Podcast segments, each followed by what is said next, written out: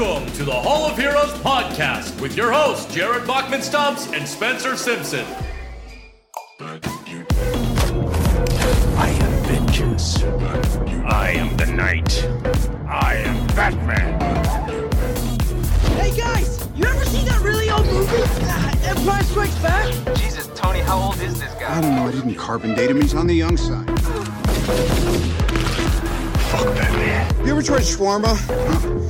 There's a shawarma joint about two blocks from here. I don't know what it is, but I want to try it. Lobo. Oh, it's on. Let the good times roll! Hall of Heroes 41, take seven.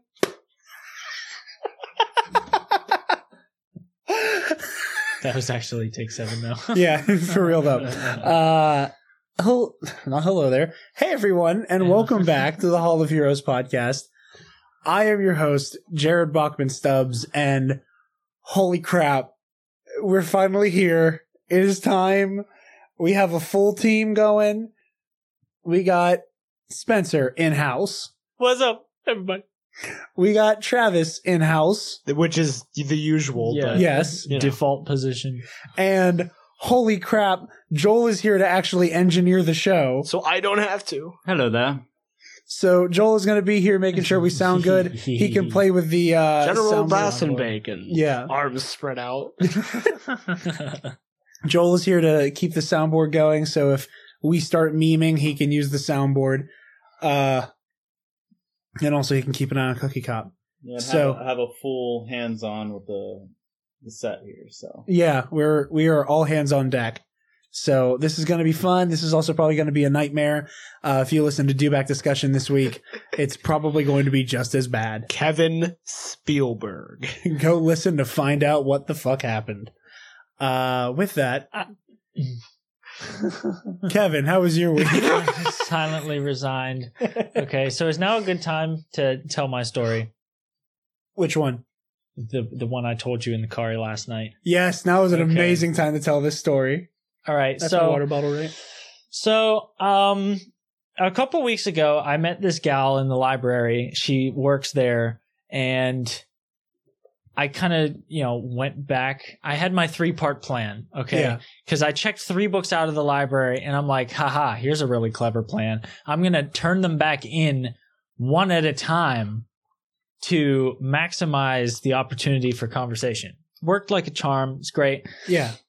I ended up asking her for her phone number last week, and she gave it to me. Um, Good job. thank you. Usually that's the point where I get a restraining order. but so there I was. I Wait, also, I got to interrupt so that Okay. everybody. Right. Am I still coming through? Okay. Uh, because I couldn't hear myself anymore. Our friend Levi is sitting directly behind the rig on the couch. Just chilling. the- just, just kicking it. And the goal here is to get like at least one belly laugh out of Levi. That is audible on the microphone. he's choosing to stay silent. We'll see how long that goes. Oh, Yeah. fuck you. Fuck you, you mute little shit. We're pulling all the stops, all the inside oh, the- jokes. oh, okay. Is this Peter Pan now? Yeah, piss off. As you were. That Keep- was keep- keep- Happy Thanksgiving. As you Happy were. Thanksgiving. So where was I? Happy Um, capitalism. I got her Yeah. number. I got her number. Right. Yeah. and I shot her a text the next day. I was like, "Yo, what's up?" And we chatted for like four total text messages, and then Uh huh. she didn't respond for like three days. Oof. And I was like, Hold on. I was, I was kind of You're in- mildly freaking out. In your feelings, yeah. It was, yeah, I know. I was, I wasn't like mad. I was like, oh, why didn't she text me back? I was like, Yeah. I was just sad, right? It's like, because oh, sad boy I- hours. was- I- sad boy hours. She is so much fun for me. Like me personally, so much fun to talk to, and I love it so much. And so to like just not hear from her for three days, I was very sad. But anyway, she's gonna like listen to this at some point, yeah. and I'm gonna be embarrassed. You shouldn't be. It's very Anyway. sweet and adorable, and I'm sure So she anyway. would appreciate it. three days this went on, okay, and she is a marketing major Here in college. go. And she runs like I think it's three. She she runs these three separate That's Instagram accounts for professional businesses. There's like um an insurance firm, and there's this um like cakes on a lollipop stick company that she does and whatever. And so jokingly, when I got her number, I was like, yo, you should also write down the, because I knew she did them, but I didn't know what they were. It's like your Instagram account. So I can like follow them and I can heckle them from time to time. And like when you post something that's really boring, I can comment like, wow, this is great. Send more content like this. Love it. You know, stuff like that. really like really dry, really corny stuff I'm so proud I'm of you on that one. That was so clever. because I'm eating it up. It's great.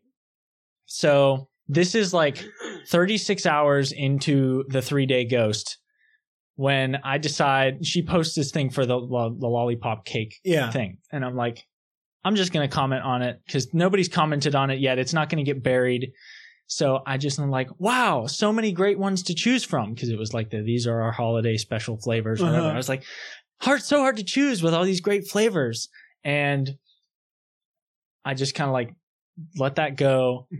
I drove home the next day. It is it is by that was on like Friday afternoon. It is now Sunday uh, afternoon. I'm had just heated up three slices of leftover pizza and I was starving. And I sat down at the island in my kitchen and I was just like, I still haven't heard from her. So I just like pull out the Instagram, be like, I wonder if she did anything with it or whatever. So I look in, like, I put up like the search thing and I start typing in the name and it, like, no results. Uh, uh. And I'm like, well, this is odd. I know I'm following it, so it should come up. So I go into my profile, into the accounts that I'm following, start searching the name, still no results. And at this point, I lost my appetite. I'm like, she just blocked me for commenting on like her professional Instagram page. I'm freaking out. I'm like, I thought it was funny. That was supposed to be a joke. She just freaking blocked me. And so I look up the other one, the, the insurance firm, and I'm not following it. I was like, so she either blocked me and then unblocked me on the insurance firm, or I just forgot to follow her. But I'm pretty sure I followed the insurance firm. But why am I not following it now? So every part of my brain is on fire right now. I am freaking the heck out. I think that's what this point. chlamydia is like. I, I hope not. I'm not sure about that, but go on. I was no, freaking syphilis out. is the brain one. I Yeah, forgot. Yeah, Yeah. that's syphilis the is one the that brain makes you one. go, That's true. go cuckoo crazy. I forgot. I mixed up my STDs. as as one does. Yeah, from time to time. Anyway, I've got the. anyway, so there we were. Clap. My on. appetite is gone. Yeah. I've got three steaming slices of pizza in front of me that two minutes ago I could not wait to put in my body. And now I can't even look at them. I am so devastated by what has just occurred. But then I think about it for like a couple minutes. I'm I'm freaking out. I'm like, oh my gosh, she's never going to talk to me again. This is the worst day of my life. Then I think about it and I'm like, okay, think what exactly is the name of the cake account? And I was like, I think there's something that comes before the cake part. So I try again and I type it in as I think it starts. Cause you'd think Instagram would be smart enough to know that if you started typing in Cake. a, a handle halfway through, It will pick up where it'll it pick is. up where what I'm thinking, but no. So I start over and I like do do do do do, and sure enough, it pops up, and like I think I may have actually gone, whoa, woo. like, I want took- you. I want to tell you that I told Spencer last night when he told me this story after Dewback in the car. I told him I was like, "This story's hilarious," and then when he made that noise, I was like, "You have to tell this story in a hot microphone." I hope you know that, right? This has to J- happen. just because of the. Ooh. I was so Ooga, relieved. ooga. I was so relieved. And it gets better than that because not only did she not block me, but she messaged me later that night on actual text. And so the ghost was ended and I felt much better about myself like six hours after the fact. But for like a solid two minutes, I died. Apocalypse Life- now. Exactly. Like This right the end now. of the fucking world. it world. was the end, my friends. Life ended. Like for a split second, So- you you passed on. so that was my fun story um, from this week that Jared was cracking up about last night. I will now pass it off to Travis. How was your week, buddy? Uh, my week was fun. Um, I finished Jedi Fallen Order with some funny bugs. If you want to hear about those, go over go over to yeah, T posing Night Sisters, baby. um, but Again, that should be a shirt. I don't disagree. I'd buy a hoodie. Um, For the I Halloween also month. I spent Friday night hanging out with listeners Matt and Tim Squire, yes. our boys, and they are soon making a move out of state. So it was probably the last time I'll get to see them in person before that happens. And Oh, so, we need to make that happen before they're gone. Gone. When do they leave? like this weekend. Are you shitting me? Yeah. That soon? Yeah. Fuck a duck. Oops. But um so we had a fun night of board games and debauchery. It was great. And uh Tim being the lad, he Tim collects Hot Wheels because he's really into cars. And he gave me a gift for the show. So Uh oh, I'm so afraid right Ooh. now. I've been holding on to this for like five days, trying not to tell you about it. But he gave a he gave me this for the show. Oh, It is This sits the- on the rig from now on. Yeah. this sits from the rig from like from now the, until like, forever. classic oh my Batman. Are we keeping it boxed? Yo, yeah. OG Yeah. TV Okay. series. All right. Batmobile as a Hot Wheel. This is I great. worried for a minute there. Yeah, Mount no. it. Frame it. Shadow box it. I don't care. We need it to So, look nice. Once we get a, an actual studio. Yeah, that's like part of the display Yeah. around the studio. Is this uh 1960s Batmobile, Adam West era? I really thought that they were leaving closer to Christmas. Nope. And I'm very upset because I was pooped after work and did not have a night of board games and debauchery in me that Friday, and I'm very upset knowing that. So I thought it was closer to Christmas. Fuck. I mean, it was it is still technically close to Christmas. Yeah, But, but I like- thought like it was like Yeah. in the new year that would be happening. I didn't realize that was like this week. That's, Yeah. that's upsetting. Well, yeah, But not, nothing safe, but yeah. safe travels that and wire was closer to my foot than I realized. safe travels and all but love, all but nothing but love Yeah. to our boys. Yeah. Oh, I wish you guys What could see is was- happening there? Holy cow. Joel just went to I- give. You lean back. It totally looked like Joel was giving you the good suck. the good suck. What With were you reaching at? There was The a wire, that the wire Oh got wrapped my around my leg like AT-AT style, and I almost yoked the fucking microphone Yoke. module. Joel was trying to find that wire so I didn't know there aggressively. was a past tense of that word. I love how we we just overlook yoink entirely. It's just it's yote. It has to be yote because it's yeet. Oh. So whose J- turn is it? Jared? Yeah. What's up? So I, I had a slice of life that I've been saving for Hall of Heroes because all of our talk about Crisis and the multiverse and stuff. okay. Yeah. Uh, Okay. So I was at work and I'm minding my own business, and a lady who I would describe as being uh, eccentrically dressed came into the building and came up to me and the one girl I was working with, and she was like, Hey, do you guys have in that Mandela Effect documentary yet? If not, when are you getting it? And we were like, Well, we won't, we don't know. We probably won't know for about like a week or so. Uh, we only find out when we're getting stuff about like a week and a half out from it, unless it's like a huge release. I'm pretty sure you just invented that memory. What? Get it. Get it. Oh, It's oh, the- yeah. the- Oh, hold on. uh, hold on. No, no, trust me, you can't invent shit like this. Okay. Oh no. And I thought the conversation was over. And then she goes, You know, people don't take the, the Mandela effect seriously enough. oh my gosh. And I was like, Oh, fuck, here we go. and and she's like, and she starts talking, and then she starts talking about how, and I'm glad that we have um, two men of the good book on the air today, Oh, no. so that you can react to the shit that came out of this lady's oh mouth. no. Because I've been holding on to this for about a week, so I can tell it on the air. This Oh lady, gosh. this lady looks me and Riley in the eye and says, and I quote. The Mandela effect was foretold in the book of Revelation.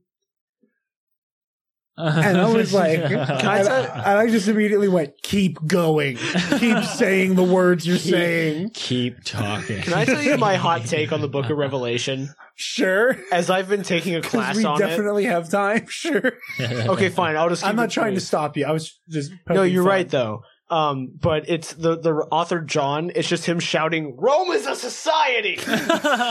That's the whole Book of Revelation. Rome is a society. That's Uh, it. But she's just going on and on and talking like how, like the book of Revelation. I can't remember what exactly she said. She said something about like bottles and wine and how like a passage that refers to that is supposed to reference false memories and shit like that. And like going back and forth. And then she starts talking about like, and she's like, and they talk about boils, talk about boils in the book of Revelation. And she's like, she's like, and they, and, and they wanted to put lithium in the microchip. Well, lithium causes boils. And when the chip comes, we'll all get boils, like it Oh, says in- no. in the book of Revelation. So she's talking all this shit. And I'm like, Yeah. and as somebody who like religiously follows like the psychotic, like Christian fundamentalist conspiracy theorists, like the call for an uprising, the world is run by the Satanist gay Illuminati Jews, lizard people shit. yeah. Like I'm preparing for gay Illuminati Jew lizard people. And I'm like, I'm just like holding on for dear life. And I'm like, okay, like she's going to say something really scary and anti-Semitic and all the antis. And I'm like going to have to call a manager because I don't know what to do with this lady. And then she looked me and Riley in the eyes and started talking about how the Mandela effect is in fact not false memories and people misremembering things en masse. But this woman, serious as a fucking heart attack, oh, looked me and this poor girl in the eye and said, the Mandela effect is caused by other dimensions and timelines colliding into each other. And that those false memories are born out of di- separate timelines colliding into each other. And she kept trying to like explain the pseudoscience as I'm just like, like, like, I'm just like guffawed. And like, every, and like, there's this other new guy there who's like way too sweet for his own good. And he's just like, yeah, yeah, yeah, totally. Yeah, totally makes sense. Being nice. And like, Riley's just like, she doesn't know when, whether to shit her pants or wind her watch. Like, with all the crazy shit coming out of this lady's mouth. And I'm just standing there and I'm just like, just, un, just, un, entertained. Just, I, I can't stop. And she's just giving all these examples and she and she she cites you know Berenstain, Berenstein. Life is like a box of chocolates. Life was like a box of chocolates. And she's like, she's like, I have the VHS tape. The VHS tape says life is like a box of chocolates, but he says was in the movie. Did somebody sneak into my house and change it? maybe Doubt they just I doubt printed it wrong. And I'm like, maybe they printed it wrong. maybe we all misremember that quote. And She's it like, happens a lot. yeah, and uh, you know they love me, they really love me. You like me, you really like me, shit like that. And she's just listing all of these examples and like just telling me that that just her logic that like explaining common misconceptions means that there's like dimensions and timelines colliding into each other, creating alternate realities. And like me being me, I couldn't help myself. So I entered, I formally entered into the conversation and I said, I know one But we didn't have time for my apocalypse story. I was like, okay? I know one. everybody says, everybody thinks that at the end of Empire Strikes Back, Darth Vader says, Luke, I, am, your not- father. yeah. And I said, it's actually, no, I am your father. And this was the moment that I realized not only is this lady taking everything she's saying seriously, that like, this is the most terrifying ideology on the fucking planet. was it? I was like, I was like, you know, she's, it's, he's, everyone thinks it's Luke. I am your father. I said, no, I am your father. And she said, it was Luke. I am your father. what? Um, and I'm not talking about like McClunky type shit where like they changed, Yeah, they right. added, like they Right, changed right. it. Where I'm like, and I'm like, it's no, I am your father. Like it says it in the screenplay. No, comma, I, am, your, father. Period. And she's like, but when I saw it in 1980, he said Luke. And I was like, everybody thinks he said Luke. But he But he says Didn't. no.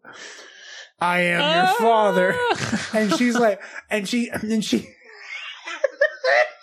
She's gets, I can't even say what to say. It's like, she starts talking about him. She's like, she, I love how you when you laugh like that, you go into you're like, and this motherfucker, I swear to God, this motherfucker. Look at me, this motherfucker she said. she don't make it work. I don't understand.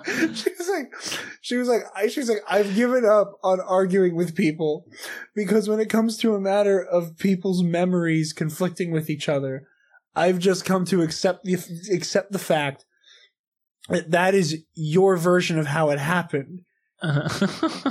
and that like we remember it differently, not because personal biases or just the fact that the human memory is the most unreliable thing on the planet, but because different realities are colliding into each other, creating new Earths, Why are you working at the movie theater from Drake and Josh? right?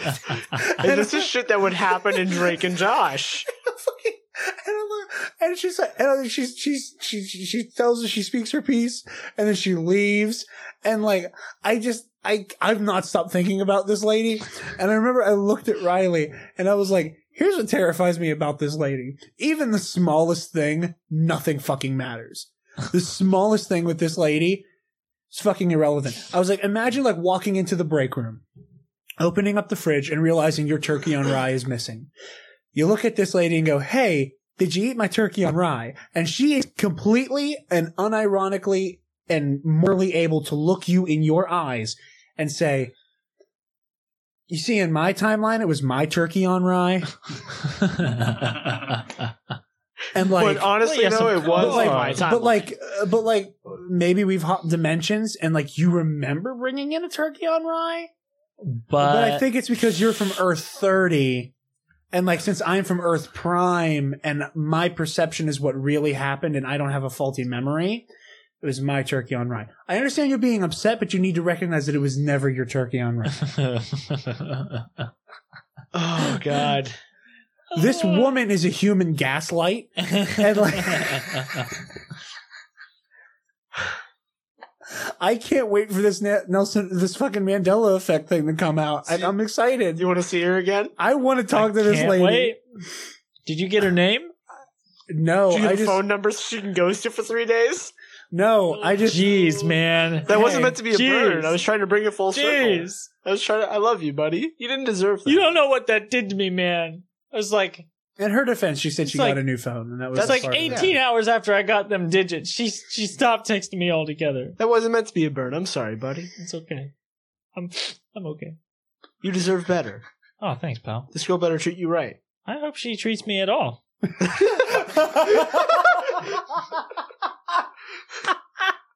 I hope she, She treats me at all. Oh, oh, Levi's laughing. He's like mouthing the words. Yeah, that was good. Because it was. Le- Levi, what did you think about Multiverse Lady?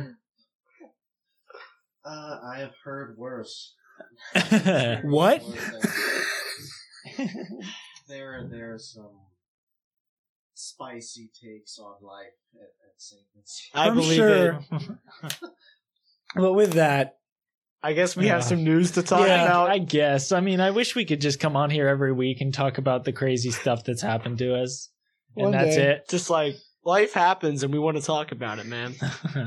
uh, okay, uh, who wants to talk about Black Widow? I'll do it. Okay, What a lad. so this is from Collider. Scarlett Johansson says Black Widow is about self forgiveness and family. In a refreshing twist, Black Widow star Scarlett Johansson is getting as candid as is humanly possible in this at this point about the upcoming standalone Marvel film. Black Widow will take us back to Natasha Romanoff's past as we explore a defining moment in her Black Widow journey. Joining Johansson in this solo MCU outing is Florence Pugh. Did we decide on Pugh? yeah, Okay. Florence Pugh, Rachel Weisz, yeah. and David Harbour. I mean, I sound like anyone's gonna let us say Florence Pugh. P- Pugh, Pugh, Pug, Pug. Pug. Pug. All right. I'll read the fucking Jo- article. Jo- Johansson opened up about the themes of Black Widow and ti- and lightly touched on Natasha's emotional arc in the movie. Uh, la, la, da, da, da. Here's what she had to say. I don't have a. This is a quote here uh, from Scarlett Johansson. Quote: I don't have a total perspective on it yet. It is a film about self forgiveness. It's a film about family. I think in life we come of age many times in your life, and you have these moments where you kind of where you're kind of in a transitional phase, and when you sort of move beyond it. I think in the Black Widow standalone film, the character as is at a moment of real crisis and throughout the film by facing herself in a lot of ways and all the things that make her her, she actually kind of comes through that crisis on the other side and is able to sort of reset into a space where she is more grounded, self-possessed, where she is well, it didn't make grammatically sense the way I said it, excuse me. Uh, to a space where she is a more grounded, self-possessed person. So that's Possessed? her journey. Self-possessed person. End quote. Um, she didn't share any further details about Black Widow, um, but yeah, we can look forward to Natasha's chapter as we head into 2020. It uh, plans to hit the theaters on May 1st of this next year. So Directed by Kevin Spielberg. directed by Kevin. Frick, man. Never. I'm never gonna. I say I'm never gonna drop that. I'll drop it by next week because I'll forget. I won't. Jared will never allow me to live this down. Hashtag never forget. Jared, What did? Wait. What did he do? look at this shit. he just freaking copied and pasted. Look at this. My what I thought to be life lifelong friend Jared has just sent me a text A wall of text. with nothing in it more than the words Kevin Spielberg about 35 times. Except jokes on you because it says Kevin Spielberg Kevin in the first line and then it just says Spielberg Spielberg Kevin, Kevin. for the entire thing outside of that. And then the last line just says Spielberg. So I hope you're happy, Jared. it looks better This on my friendship side. this friendship has ended. because I get a I solid two Kevin it. Spielbergs per line on I my hope side. I hope it was worth it. Was is it what is it that we used to say when we were playing Agario? Levi, twas worth it. Oh yeah. Isn't that what we would say? Wow, Agario, that's a blast from the past.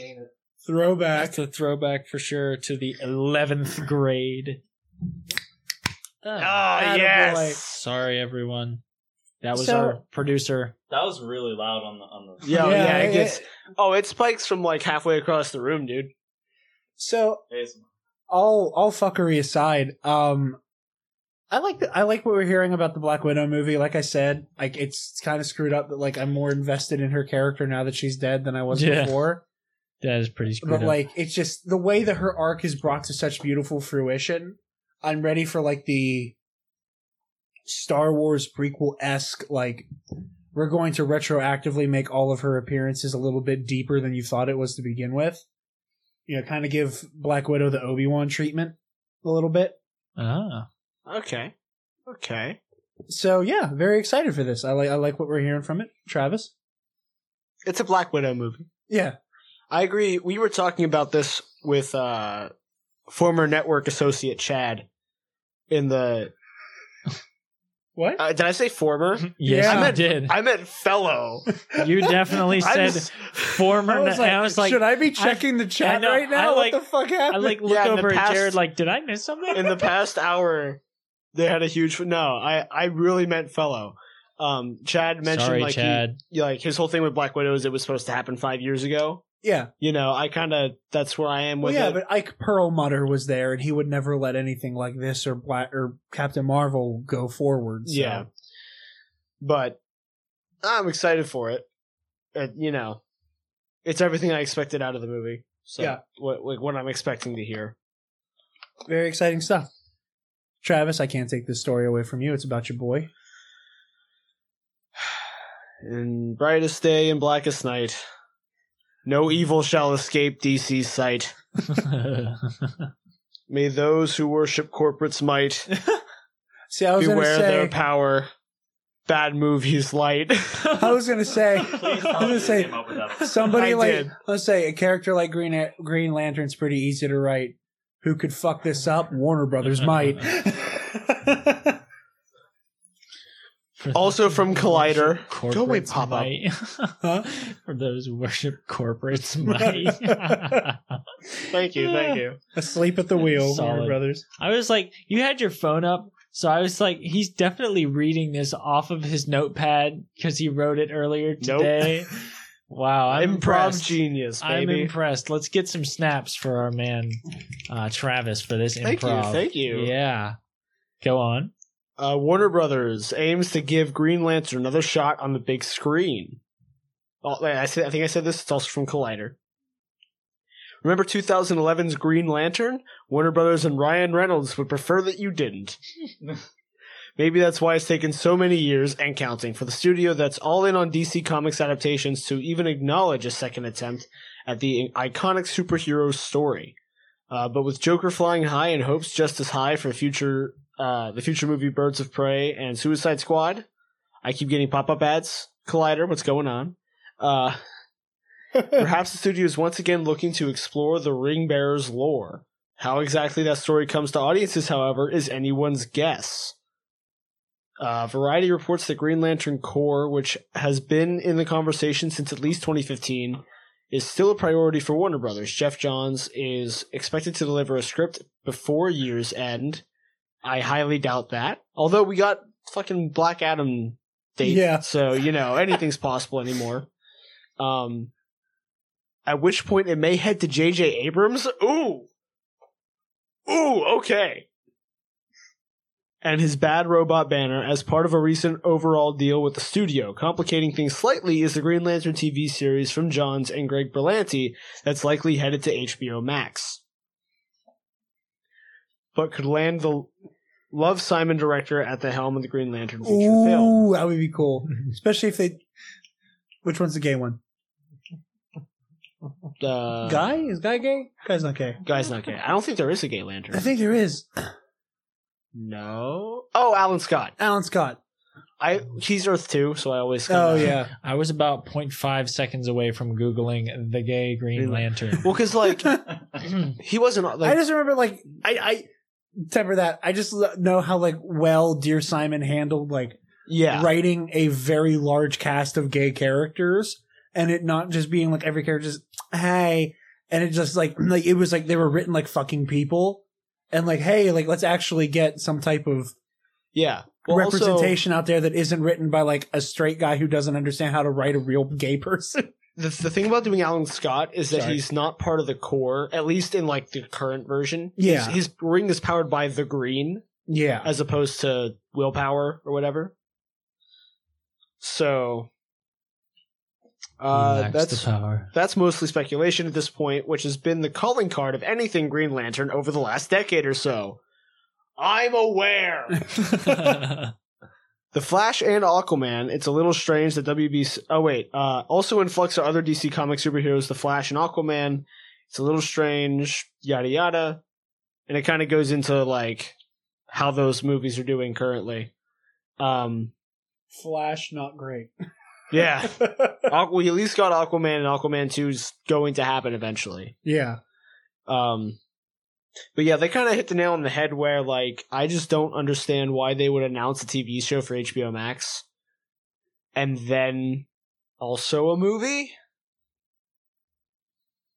i don't it, this makes no sense like you're gonna Yeah. suffocate one for the other to breathe Exactly. I'd between the two, I'd rather get the show so I can get more lanterns. exactly Like I want to see, I want to see Hal and Guy and John and Kyle and Jessica Yeah. and like and Simon. Like, and there's a new one recently that got added in the comics. I don't Yeah. know her name. jessica cruz No, no, new new one. new new Yeah, Jessica Cruz was from a few years ago. I know there was like a one more recent than Jess. Yeah, she's a uh, black girl, and I don't know her name. And I I, didn't know bad. someone. I didn't know there was anybody post Cruz who was like, Well, Cruz was our first female Earth Lantern. yeah, Uh, let's see if I can find it real quick. I am so embarrassed by how behind I am on comic stuff. Me too.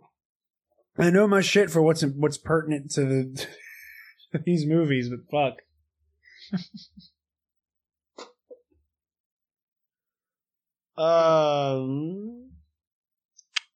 Yeah, I can't. I can't Okay. find it on a very quick search, but still, I didn't know. Like I said, I didn't know there's anybody post Jessica Cruz. Yeah. but uh, yeah, I think this is a really dumb idea. I don't, I don't like like the DC like the movie stuff. if is you didn't have a lantern and you're founding members of the league, then you don't need to make a movie right now. Especially when, Yeah. uh, like we don't know where the DCEU's going at this point. yeah, like there's stick to the TV show because at least then you have more room to flex on your storytelling. If this is going to be in the same universe, oh, this is going to be the same universe as Titans. Because HBO Max is the one doing like funding Doom Patrol season two. Yeah. Oh god, But- I'm so excited for this to tie into Titans now. Have fun. As long as I get like a an over the top ridiculous Guy Gardner, he's not even my favorite Lantern. But like, if you're gonna go big, go big. Oh my god, I you just know, I want to see them do all kinds of like I want to see Red Lantern Guy Gardner. I the wanna mullet see- and the fucking handlebar. Or not handlebar, but the you know Yeah. I mean. I want to see as ham-fisted. Oh my god, Ugh. yawning. Uh, I want to see is like ham-fisted as the uh, um, all the shit with like Dick and his hallucinations and like inner monologue have been on Titans. that kind of like ham-fisted nonsense, but about willpower, like directly in my veins. Yeah. oh yeah.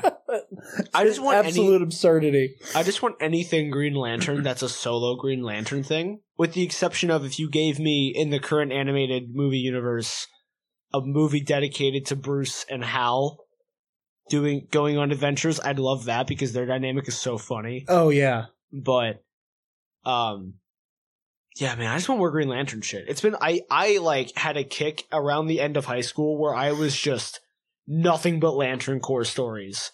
Like I ate that shit up like drugs. And Dude, I hit that like right about halfway through sophomore year. It was like right around Godspell. I was just like nothing but Green Lantern stuff for a hot second. It's why are we the same fucking? That's when it hit me too. Where I was just like lantern all day, baby. Let's go. yeah. I'm excited. Spencer, your thoughts on this very strange choice by Warner Brothers? That about sums it up. Yeah. I'm just like, I can't think of anything else besides the line from Deadpool while they're wheeling him into the superhero laboratory where he's like, just don't make the super suit green or, Or animated. Um, oh, it's, gonna uh, be animated, yeah, this is right. Yeah. and it's um, gonna be awful. Oh god. It is, I yeah, yeah. I just for me, I think that uh, even with the power of the like modern computer technology, Green Lantern is one of those characters that will, um, it just it, It's so hard to do. it's so live hard action. to do live action, and it's gonna stick out like a sore thumb for its own film. Like it's not good when you're having a solo film and you're the one that sticks out. Um, I ju- it's just not a great idea. I just don't understand like it's incredibly bold to try to do Green Lantern on TV. Yeah. Like like straight, like, like, like like even with a budget like Game of Thrones or The Mandalorian. Like da- that's why like like okay like you're you're deciding on doing a show about a character whose powers are like you cannot do Limitless. You you can't do ring constructs practical no. Never. you have you have like this show has to have a massive cgi budget so you're already going to try to put that on tv and now you're going to try to do like a movie that is meant to like loosely connect to all these other movies but also not really share the continuity because you don't want to step on feet like again shazam with the superman cameo where like you don't see clark's face Right. but it's clearly the cavill suit yeah. And like ev- like there's like all the Batman shit, like it's all the symbol that Affleck wore on his chest, but like you don't see him. It I don't know. It's just really weird, and it's the same thing with like Wonder Woman eighty uh, nineteen eighty four going into that, where like I don't know how this stuff is supposed to connect into each other or what it's supposed to be, but oh, this is a strange choice and one that I am not. I am very scared for what's going to happen here. Uh, speaking of the future of DC movies moving forward, The future. a possible future. You gotta be quicker than that. The futurist, gentlemen! The futurist is here! He sees all. He knows what's best for you, whether you like it or not. he To can't help steal himself. a to steal a quote that Spencer and I quite like. Joel just grinned at me like a cat that's proud of a shit that missed the litter box. Oh, sorry. On a side note, he also shit on the carpet. yeah, so you know, there's a hole in Joel's seat and he's just shitting on the floor as we record. Oh, that's rude. Yeah? Fucking what? anyway, Jared, talk about Birds of Prey a little bit. So, if you feel like it. uh, Variety reports uh, that DC is uh, going to be shooting for an R rating with Birds of Prey and the Suicide Squad. Um, that's that's that's the story in and of itself. I have I have a handful of mixed opinions about this. I don't like I don't like when people like try to bill their movie as it's X characters and it's R rated. Like it, it's never I've never trusted it. It's always kind of had like a like we're the objective is edgy. Like the objective is to just be edge lords. Like ooh, we have Harley Quinn and she can say fuck now. Like it- that that's part Oh, of that reminds me. Uh, Harley Quinn's animated series comes out this week, doesn't it? Yeah. Does it indeed? Add it to the list, boys. You sure? Uh Find Travis, don't do this to yourself. I'll find time. I, I, I want to watch it any like besides the point. We don't have to talk about it super in depth. I just want to see if it's because like from what I've seen, it's either going to be extremely bad or extremely funny. It's and like this isn't necessarily because it's like Kaley Cuoco voicing her, but like I'm just so afraid that it's going to be Big Bang Harley. Hmm. Like That sounds like a multiverse variant of Harley, it, it, it- it- but it- not like in reference to the TV show. Just like I'm waiting for Harley to say Bazinga in every single fucking trailer I see for that show. Like I can't. I just uh, anyway. Um, I just I don't. it- It just freaks me out that like it's Birds of Prey more than Suicide Squad. Like the Suicide Squad with James Gunn at the helm. If it's going to be R rated, it's it's fine. It's it's Like, it's going to be your raunchier version of Guardians. yeah. It's- it's- Rocket Raccoon can say fuck now. yeah, and we and he won't he won't go out of his way to say fuck that. Rocky Raccoon. I don't trust Thank you, Levi. I don't trust the Birds of Prey movie to not just be as ham fisted as possible. You know what I mean? Yeah. Like it's just when, when a selling point is that the movie is R rated.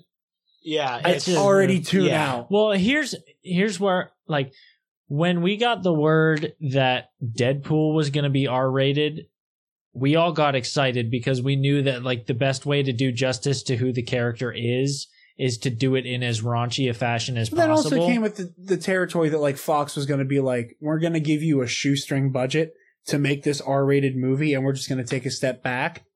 And if Fox saying we're not going to screw with it is a good sign.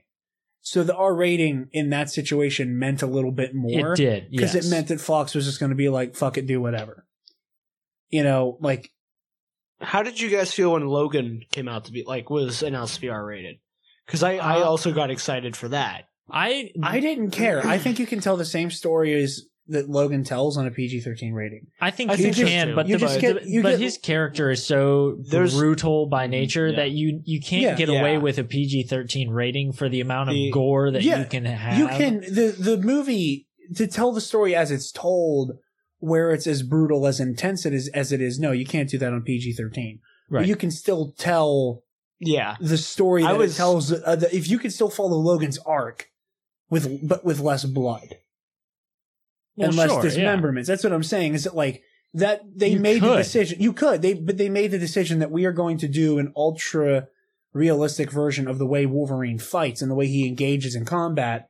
So we have to make it R rated so that we can just show Wolverine disemboweling people. Right. Outside of that, like hearing the words like we're gonna do it and it's R rated just screams like, oh, you're gonna do it and it's gonna be fucking edgy as shit for no good reason. Yeah.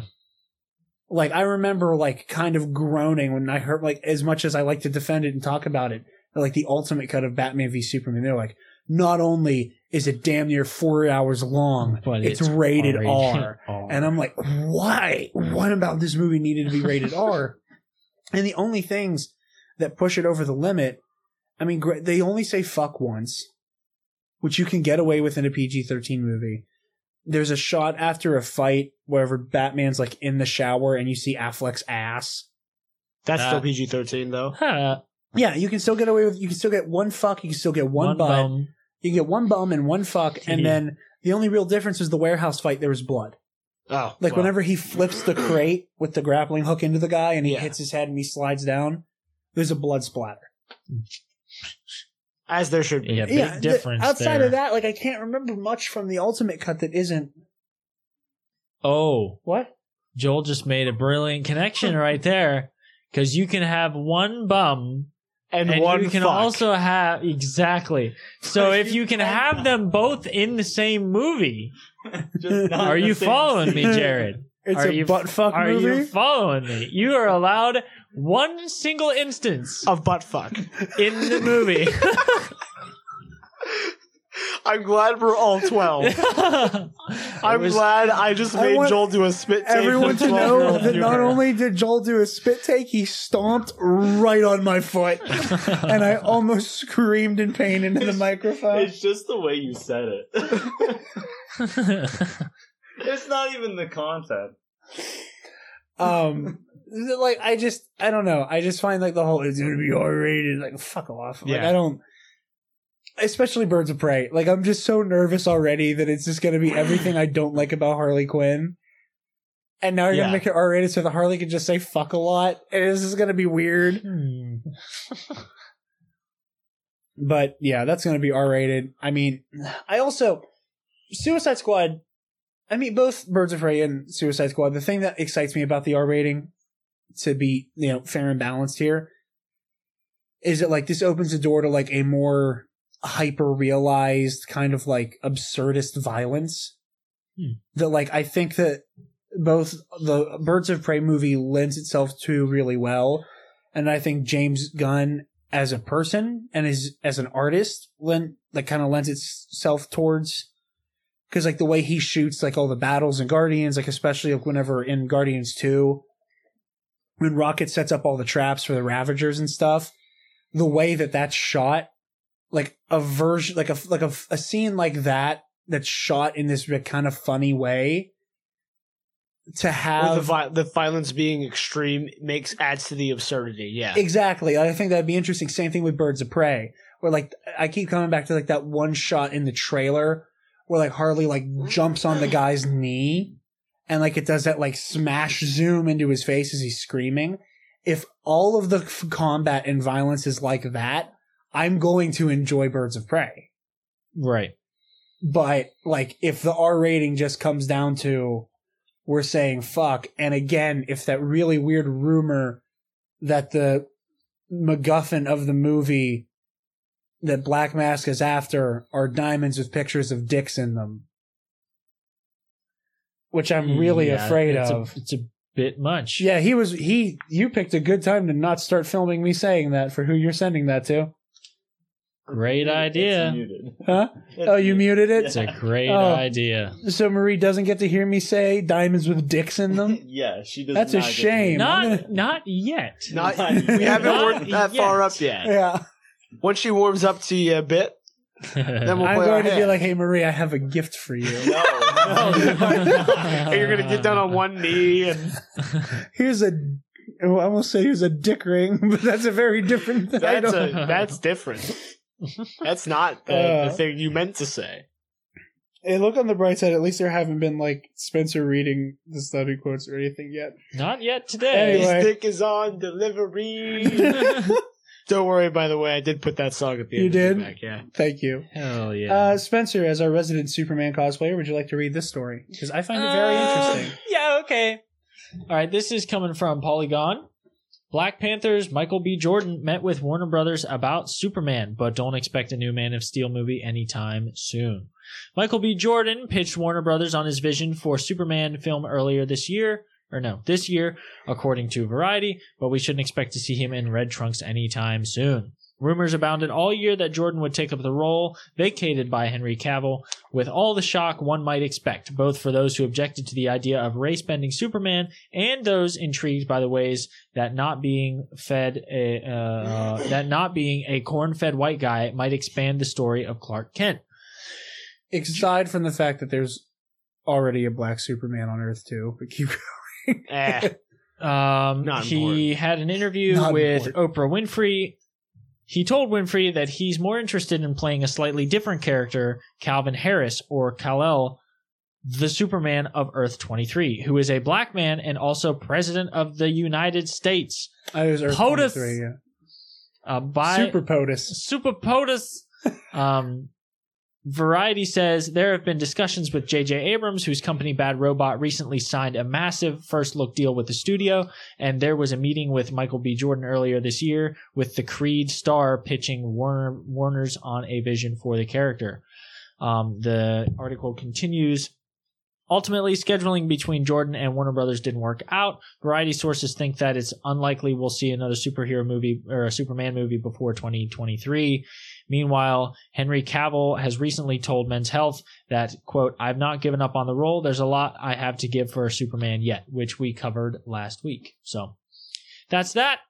Uh, we can look forward to Superman getting his own TV show about being a husband and a dad uh, with the actors from Smallville and Superman Returns. Uh, blah, blah, blah, blah, blah, blah, blah, blah.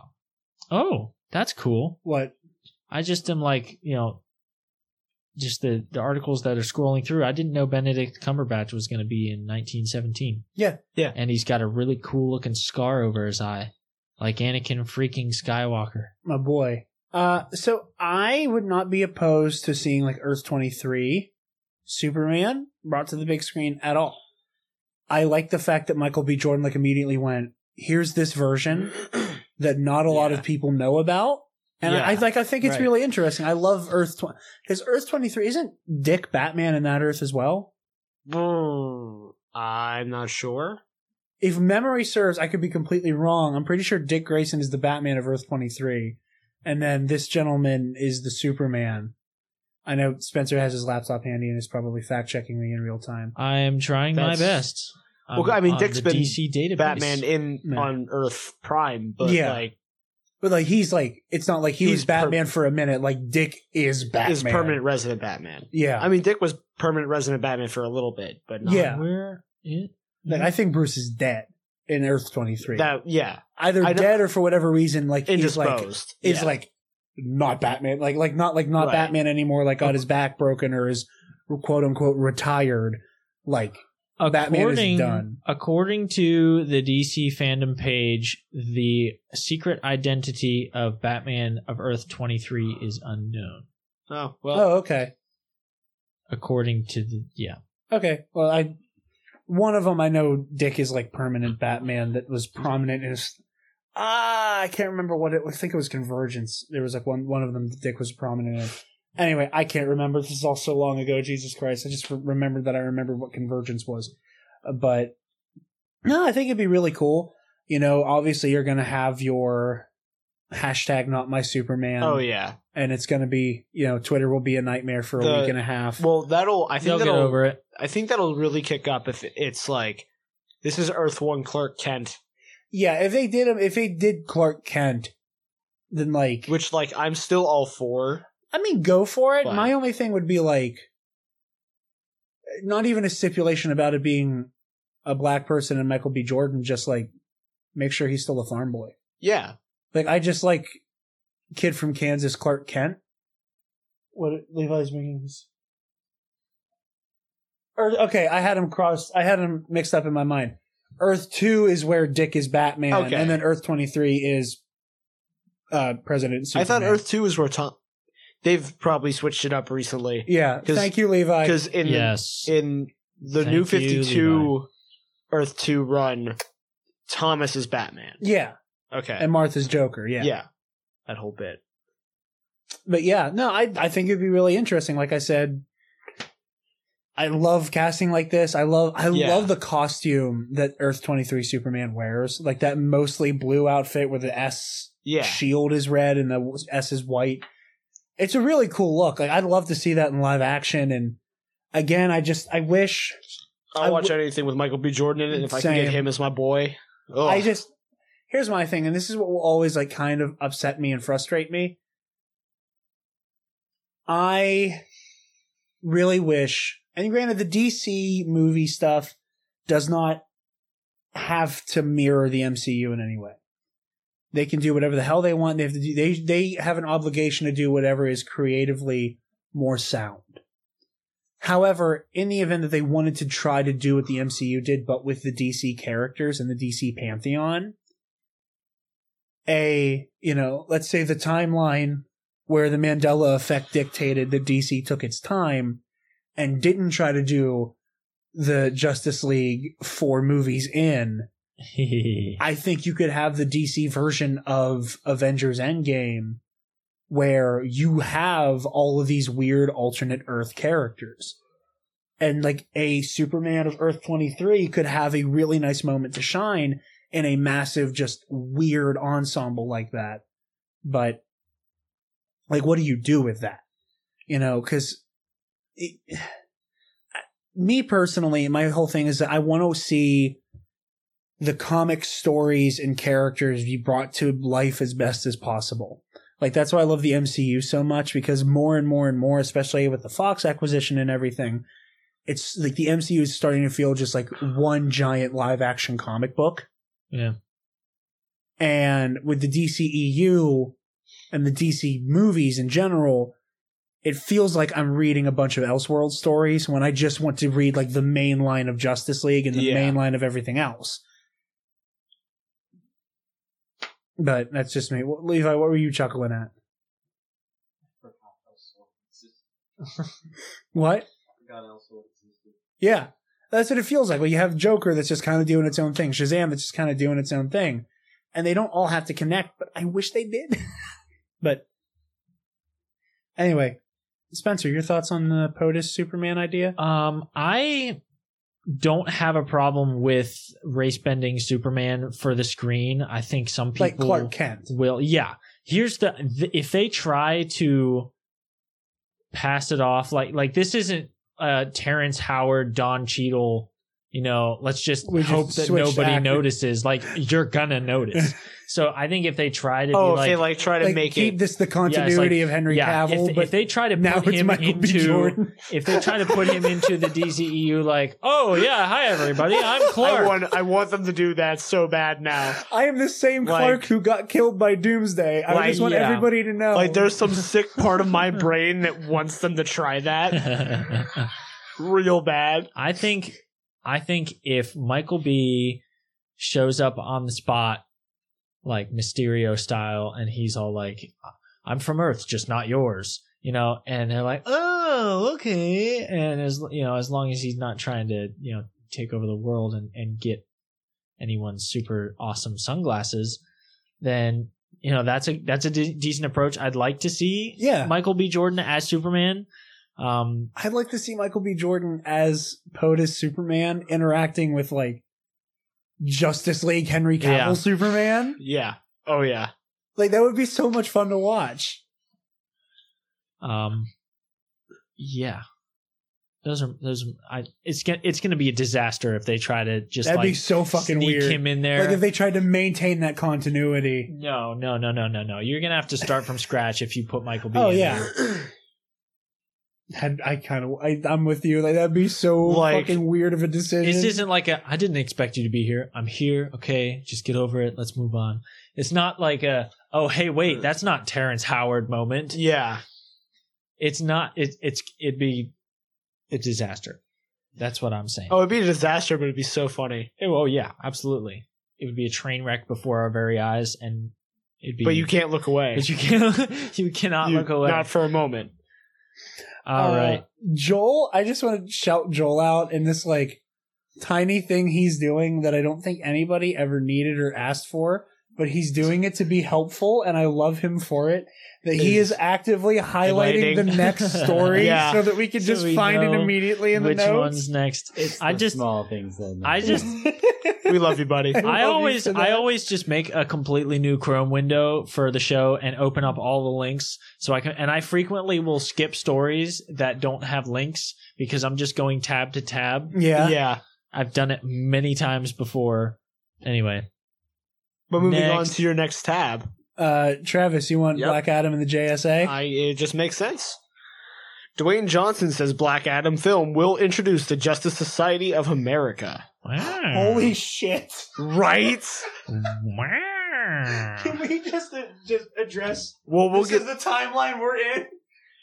out promoting Jumanji the next level. Dwayne Johnson has naturally been fielding questions about one of his most anticipated future movies, the Shazam adjacent anti-hero origin story Black Adam. And according to the star, who will also be a producer on the new film, we can expect to see a key element of the DC Comics universe show up in the shape of the just shape of the Justice Society of America. Something really funny just happened to Jared off. What happened back there? I just heard clamp ow. Ah. I was trying to get the giant vanilla Oh. orange coke out of the thing, and then it just it it, it bit me. I I I thought you were in the bathroom. Go drink, drink, Suck, drink, suck, drink, suck. drink, chug, chug, chug, chug. what? I said suck, suck, suck. I did three times. I thought you were in the bathroom and like the bang we heard was the toilet seat or something. like just clapping you're real good. Ow. Um, originally, and then the origin of the JSA uh, appeared in the Golden Age of DC Comics in late 1940, originally consisting of Doctor Fate, Hourman, the Sandman, Adam, Jay Garrick's Flash, Alan Scott's Green Lantern, and Hawkman. And in one of it, if you know different iterations, has featured Shazam and Black Adam. That's it. That's the whole story. Uh, Very nice. what the fuck? The fact that like the words Black Adam movie Are enough. befuddle me. the words Black Dwayne the Rock Johnson's Black, Black Adam, Adam movie. will have the Justice Society of America. like, like, like, just all of those individually. Like, The Rock has a comic book movie. There's a Black Adam movie. The Rock Rock is is playing Black Black, Adam. Adam. The Justice Society of America is going to appear in a live action movie. The Justice Society of America is appearing in Dwayne The Rock Johnson's Black Adam movie. like, this sounds like a word salad somebody wrote in 2015 to make fun of the fact that comic book movies aren't going anywhere Yeah. and it's coming to fruition and it's terrifying and I love it. wow. I'm excited though. Like if they're gonna try to do But like, what I want a lineup. I want to know who are because Yeah. like, if I'm gonna get Doctor Fate in live action, fucking what? right, Um, do you think they do you think they do the JSA as like the antagonist to Black Adam in this? probably not if they're gonna do him as an anti-hero. But if they're doing him as an anti-hero, like I don't know, the vibe I got from that was like maybe doing them like boys esque, or like the Justice Society. Because if Nah, I I think it's gonna be one of those. Not that he's trying to join, but they are doing work adjacent, and the Justice Society doesn't approve of his methods or whatever, and then by the end they yeah, team up. okay, yeah, yeah, and yeah. he becomes a member kind of deal is what I'm like going to go off of initially, especially like if you have another magic user like Dr. Fate. There's interaction there. Yeah. I can't imagine they won't have because like when I think Justice Society, my mind goes Dr. Fate, Jay Garrick, Alan Scott, Hawkman. Like those are the big four yeah. that come to my mind. And so Do you think they maybe shy away from like Alan Scott and Jay Garrick, just because like people might go, wait a minute, that's the Flash. Wait a minute, Green Lantern has a cape. Especially now that we have a Green Lantern TV show and fucking movie coming. who knows? yeah, like that's that's what kind of puts me on edge. Like I could see them doing J- a Jay Garrick, maybe. I mean, he has enough like of a following in on the TV show that like Like, yeah, it people may not like seeing Jay may not stun that many people. Yeah, Alan Alan Scott would surprise people, That would be jarring. especially if he's if he's like the his ring c- connects to the green and isn't part of the Corps Mm-hmm. kind of thing. That would be because I remember the first time I saw that. Because I don't know if that's always been. I'm as big of a lantern buff as I am. Alan Scott's kind of my anomaly. I don't know if he's always had his ring connected to the green, but the first time I saw that, I was like, "Oh, okay, that makes sense." Because I knew he like Yeah, if his so- ring wasn't from the Corps, I didn't know how because I, you know, um, but I, I think because like the one CW show everyone watches is The Flash, you know, Yeah, like when I like when you talk to people who are like, I don't watch any of these shows, but I have heard of we The love Flash. you, Mar. Oh yeah. Um, but like most people I know, if they watch one, either watch It's Arrow, Flash, it's yeah. Flash because they know the Flash, or it's Arrow because it was the first one. Um, but like, that's such. I'm still just befuddled. Like, I want to see this interaction. I want to see more characters interact with these characters. I want to know. Man, I don't know. Like, I want to know if this connects into Shazam and then the DCEU, if it's its own thing, if it's an Elseworlds, like not Elseworlds, but like other world story. You know, like Yeah, there's, there's, a lot so of many questions. questions. Yeah, Because like, how does it's one of those if these heroes existed and have been acting as the JSA, what why didn't we hear about them in Justice League or previous? Other than like they just didn't conceptualize them at the time. Or if it's like if they formed after, why is the older Flash picking but you know, why is Yeah. Alan Scott it's a I I am this is going to be the moment where we make where like I think Warner Brothers and DC make a decision on continuity. Yeah. I'm like shocked, stunned, curious, scared. Like I'm every emotion right now Yeah, over this. So, with that, oh god, we're getting we're getting there. I forgot Yep. the story was here. I almost forgot to put it in. I wouldn't have missed I was it. about to press the share button. and I went, wait a minute. The movie that we just can't stop fucking talking about, much to our chagrin. This is a two parter from The Hollywood Reporter. Joker sequel in the works is Todd Phillips' Eyes More DC Origin Movies exclusive. On October 7th, Joker director Todd Phillips headed into Warner Brothers Picture Group uh, chairman Toby Emmerich's office, uh, buoyed by the film's $96.2 million opening weekend haul. Sources tell The Hollywood Reporter he proposed an outsized idea, the rights to develop a portfolio of DC characters' origin stories. Emmerich balked. After all, Warner Brothers is very protective of the DC canon.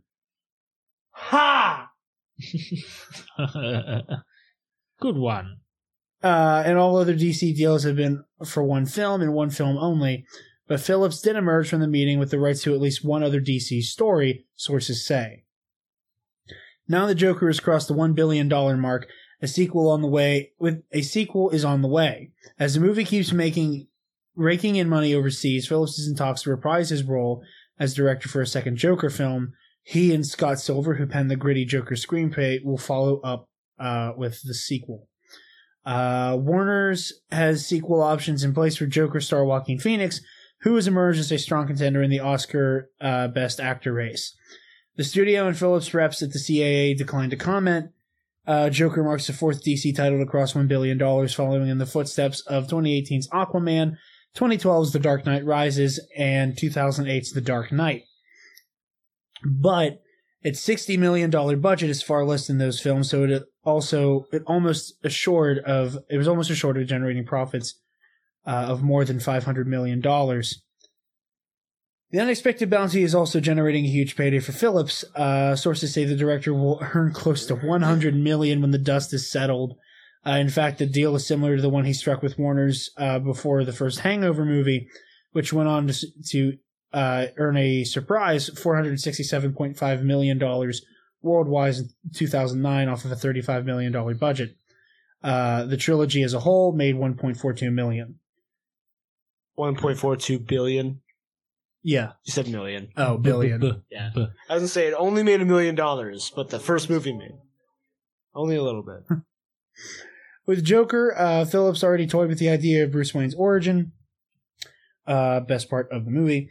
Still, he won't be exploring Batman's backstory. That task is already in the hands of Matt Reeves. You know this. Uh, yeah. So that is the first chunk of the story. Now I saw that the internet blew up. I sent it to both Spencer and Travis independently, asking God, please God, why, why, why Yeah. doth thou forsaken us like this? And I said And- something like, I wish I knew, Jared. I wish I knew. I okay. If we get a Joker sequel, we get a Joker sequel when we cover it and we review it. I just I'm fucking tired of this movie and I want it to go away. Me too. I've had enough of Joker. It's, however, Todd Phillips spoke with IndieWire. Todd Phillips cleans up those latest Joker sequel rumors. There's no contract. This is his quote. The never ending story of the potential Joker sequel hit a confusing high on November 20th after The Hollywood Reporter and Deadline published conflicting reports on the topic. THR reported Warner Brothers was moving forward with a Joker sequel and mentioned that director Todd Phillips had an October 7th meeting with studio chair Toby Emmerich to ask for the rights to develop a portfolio of DC characters' origin stories. Deadline disputed the October 7th meeting, uh, disputed that the meeting ever happened, while reporting that no Joker deals were in place with Phillips and his star Joaquin Phoenix. Phillips sat down with IndieWire's Eric Kohn uh, following the Joker sequel reports and was open about clearing up the truth about the rumors. As for the October 7th meeting, where he allegedly pitched Warner Brothers about the DC origin movies akin to Joker, Phillips disputes THR's report and says that the writer jumped the gun. Uh, Michael Mann pens a letter praising Joker as a difficult but brilliant achievement. Oh, there's this related story. The Joker sequel in the works from Phillips and Phoenix. Uh, the Joker sequel in the works from Phoenix and Phillips. I can't read. I'm just as bad as Spencer was yesterday. But don't expect Batman's origins. Kevin Spielberg. Hey. I can honestly say to you that there was no meeting that ever happened on October 7th where I marched in. First of all, if you know me and you know my career, that's not my style. I made a huge comedy at Warner Brothers, The Hangover. I didn't some suddenly become a comedy factory producer like, oh, let's just churn out movies. Uh, Bradley Cooper and I have a production company at Warner's. I've been at Warner's for 15, 16 years. We have two things in development at all times, not 40 things like some people. I'm not the kind of guy who goes in marching saying, I want these 40 titles, I just don't have the energy. Phillips only pitched Warner Brothers on doing a series of darker, more character focused comic book films at the start of his Joker journey. When I pitched them, jo- when I pitched them Joker, it wasn't a movie, it was let's do a whole label. They shut that down quickly, and I get it. Who am I to walk in and start a label at a film studio? But they said, let's do this one. As for the status of a Joker sequel, Phillips maintains that there are no deals in place, nor is there a script being developed at this time. That doesn't mean a Joker sequel is off the table. The film has grossed $1 billion worldwide and is both the highest grossing, highest grossing R-rated film in history and the most profitable comic book film ever released. Uh, Joker sequel talks are happening as they would on any financial, financially successful comic book film, but that's it as of November 21st. Uh, another quote from Phoenix here. Here's the truth about a sequel. Phillips said, "Well, Joaquin and I have talked about it, and while touring the world, Warner Brothers executives going to Toronto and Venice and other places. Of course, we're sitting at dinner. We're saying, so have you thought about? But talking about contracts, there's not a contract for us even to write a sequel. We're we've never approached Joaquin to be in a sequel. Will that happen? Again, I just think the article was anticipatory at best.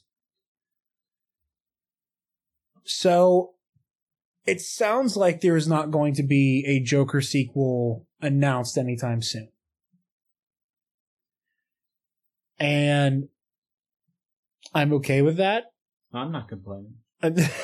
I'm still very closed off to the idea of a Joker sequel. Like, what the fuck Yeah. do you do? yeah, I- like going into this movie, the intention was to have it be a, a spin off. And I get that it was incredibly successful. I think if you want to go somewhere with this, the label idea is what you do. and don't even have them connect. Like you can do other stories that are granted like I don't want anything like this to ever be done about Superman. Like I just I just don't. Um hell most What if it was a Red Sun movie? Ooh, yes. I'd, I'd now you're speaking my language. I'd see Okay. that. I would I would see that four or five times, even if it was bad. Yeah. It'd probably be great. But like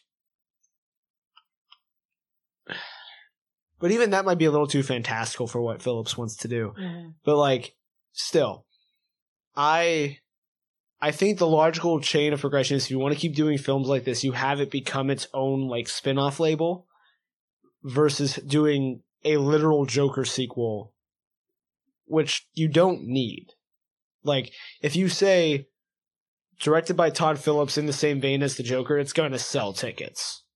You know, after the success Saw, and I just really don't want to. Like, I don't. Not beyond the like. I'm tired of talking about it. Beyond the fact that we kind of seem to have the hot take on the movie.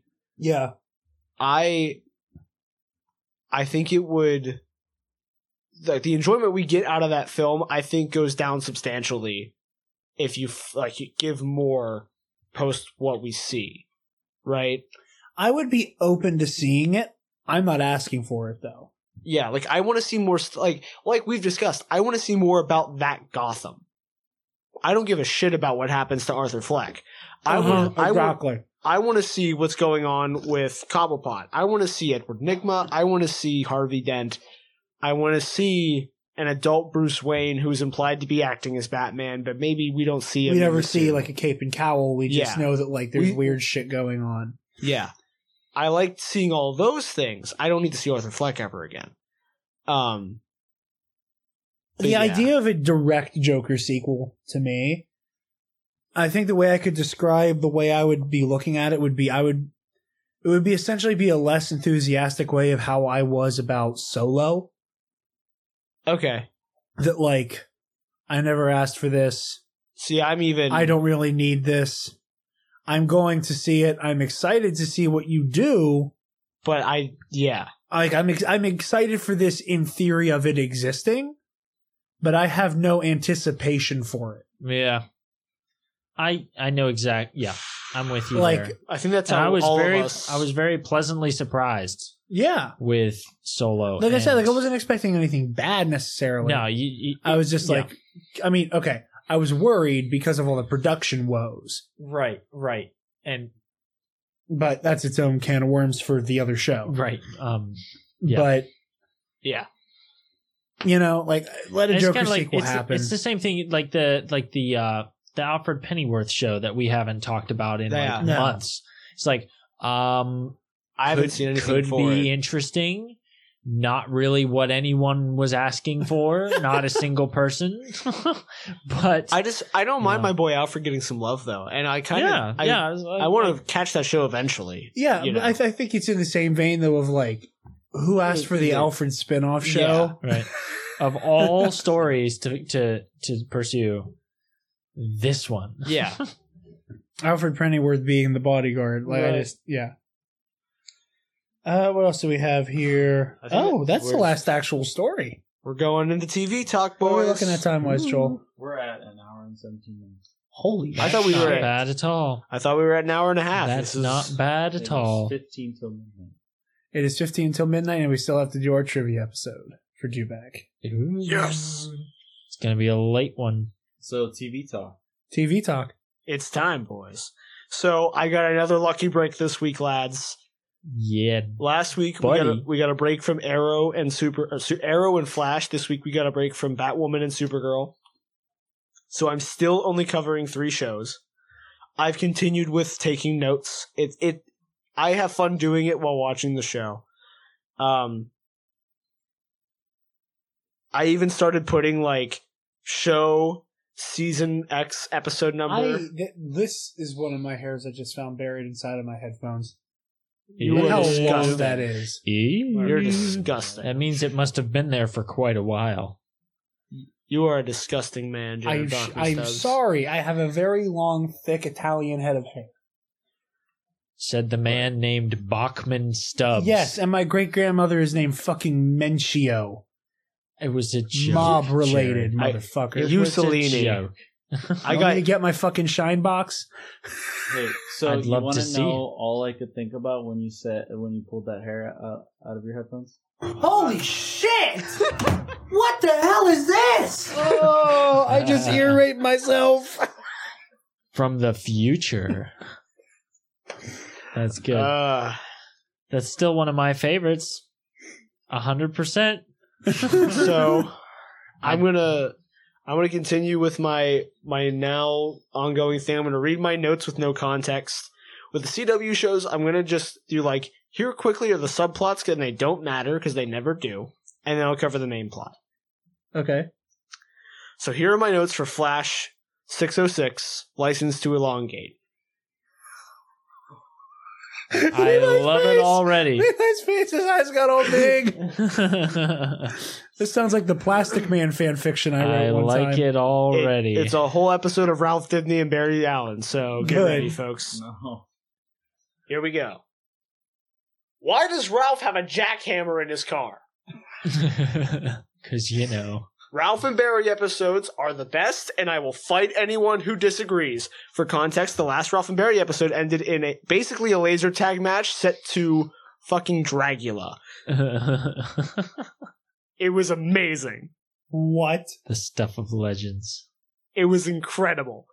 It was so dumb. I loved it. Um, back to my notes. People who still don't know about multiple Earths are too cute. As someone who constantly preaches too many characters, I hope Chester is a permanent addition. Barry, I'll follow your lead. Also, Barry fucks up constantly. also, Barry fucks up constantly. Nash is best Wells. I'm oh yeah, I forgot. Yeah. because Nash is Harrison's current name. I'm wearing a jacket, and Ralph just ma- gave me chills, and he made me cry, and that's it. Oh, that's Um, nice. Yeah, mostly good things to say about Flash. The subplots we have two: one of Nash and I don't remember her name, but Ultraviolet is her like powered up name. Um, hunting for the monitors place Yeah. right? It's the place that Wells has been trying to excavate, and that's where the people who don't because she like she sees Harrison as like Harrison Wells of Earth One, Yeah. and not Nash Wells of whatever Earth he's from, trying to bring down a god. Um, and that's their plot. She reminds him of someone we don't know who yet, and he wants to take down the monitor for no particular reason. Uh, we also get so in episode one we got this guy named Chester who accidentally gave himself the power to make black holes, and he has since been stabilizing in uh, what's it called Star Labs. This episode he comes out of the stabilization chamber and ends up going on what, what you're passing memes while I'm talking. It's a history meme. Okay. Stonewall Jackson. Hey guys, I'm back from my scouting mission. His soldiers. So anyway, I started blasting. Poor guy. Uh, Yeah. Fuck him. What? the discussion for off the air. Unbelievable. Stonewall is like the one of the most interesting individuals in American He's, history. he's funny because he got he got shot in the arm and died by friendly fire by accident. That's That fucking is- hilarious. That's not funny. That's tragic. It's reverse Hamilton. But you, you have to understand though that, that had to have happened way too many times. Yeah. friendly fire is dangerous. I mean, I was just Change watching my a- mind. I was just watching a movie, and I don't even know what era, but some medieval warfare of some kind, and like before they even decided to wear colored garments of any kind, how could you tell who you're fighting against in like a mosh pit of Because your own worst enemy is yourself. oh don't even Fuck. Well we live in a society. guess guess we're done talking about that one. Whereas that's a really quick and easy way to end the conversation right there. So Chester and Cecile have this because Chester was declared dead like legally speaking. Yeah. So Chester has to go get himself reinstated as a human being.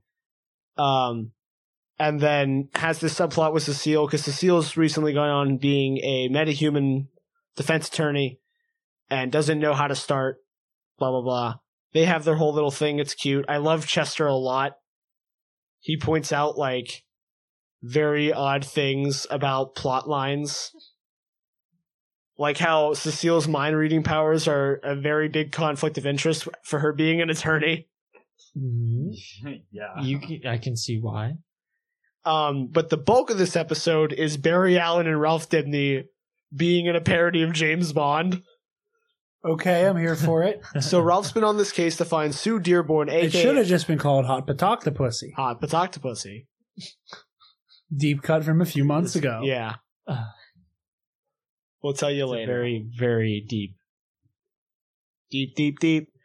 Uh, so Like, keep going. so Ralph's been on this missing persons case to find Sue Dearborn, aka his future wife, Yeah. in the comics. Nice.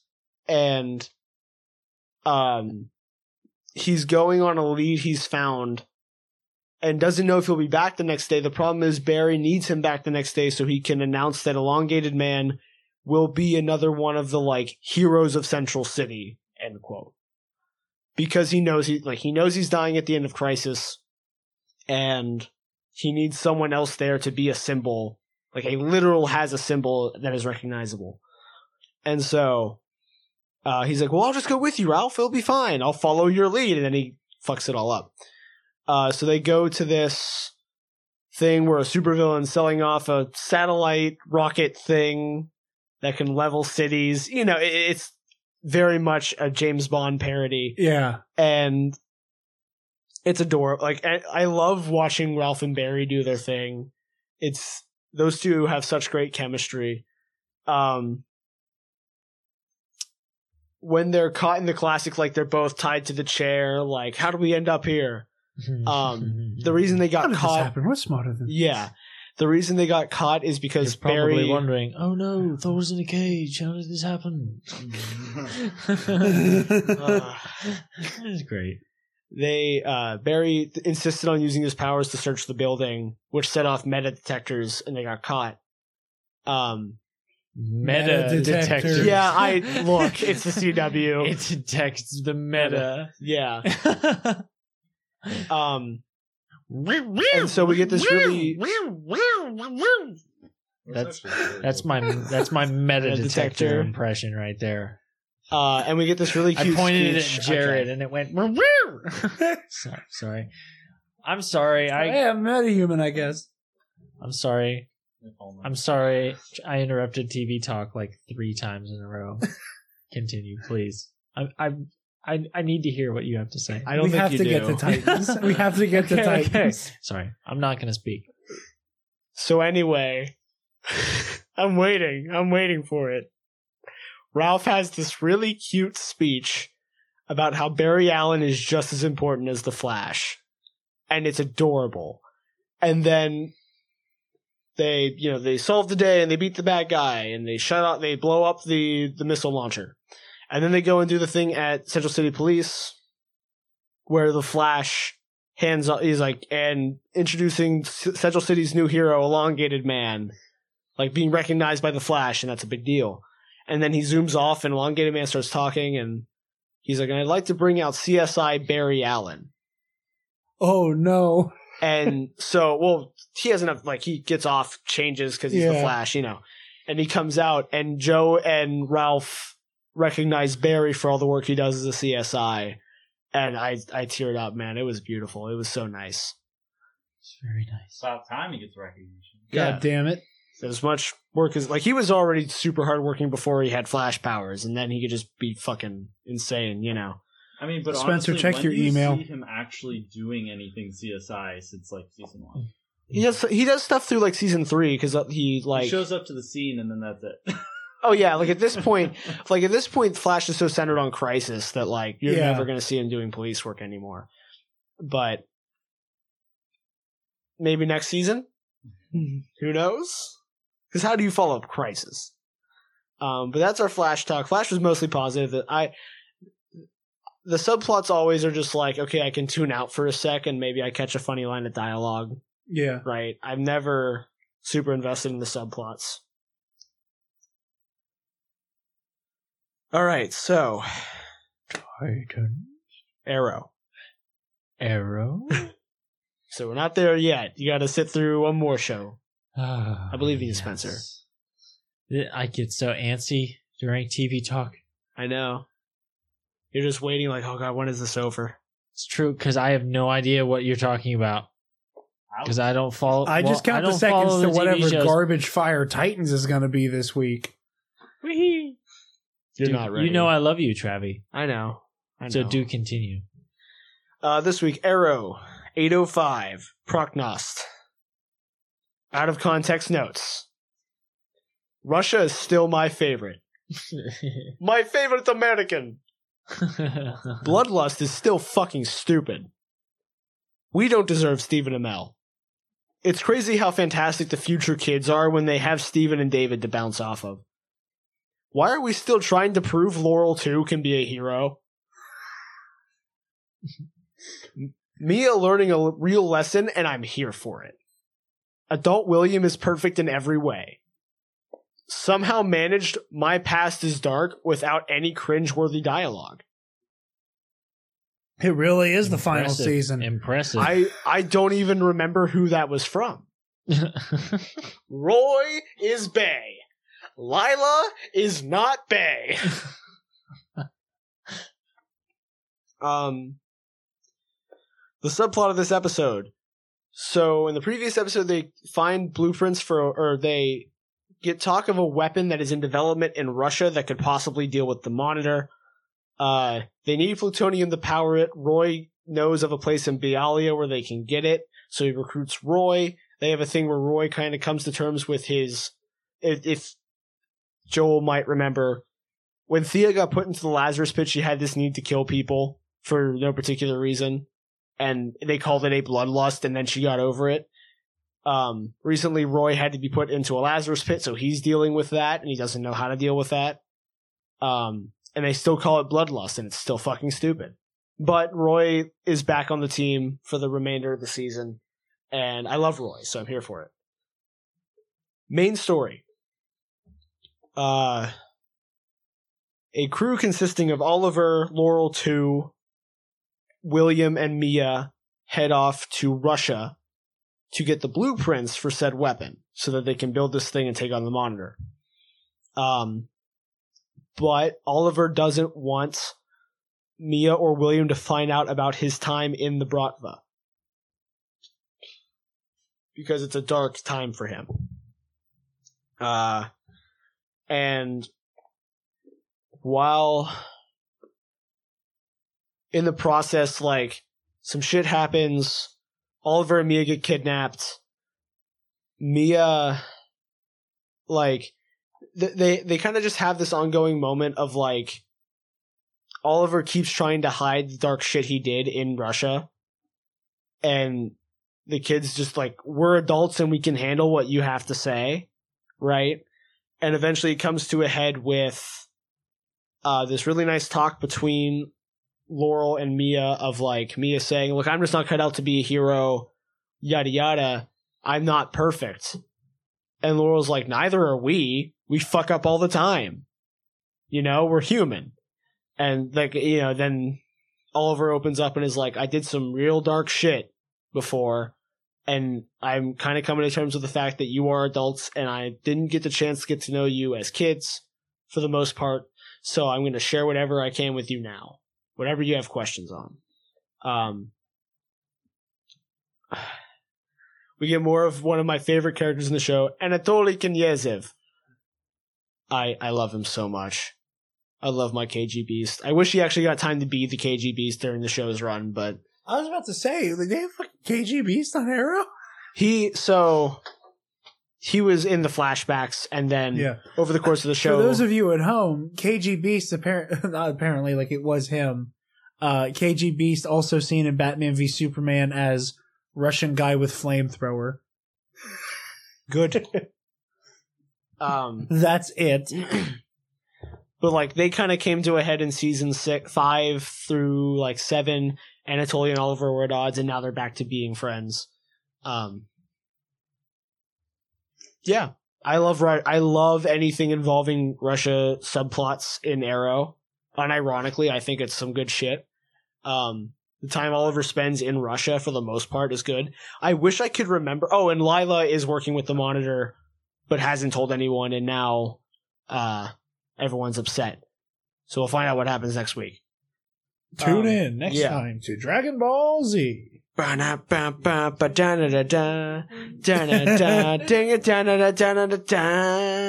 Also, for those of you at home, uh, Levi, our friend, is the one who will be doing the anime podcast with us when we eventually get that off the ground. one day, one day. Coming soon, TM. Um, like I said, I wish I could remember exactly what the my past is dark, but with no cringy dialogue. It's probably Oliver doing his It- whole I think so. It was either Oliver or Laurel. Yeah. because Laurel also had like a, you know, I did. I used to be the bad guy. Now I'm. A, oh, and that was the other thing. Like during that interaction between Laurel and Mia.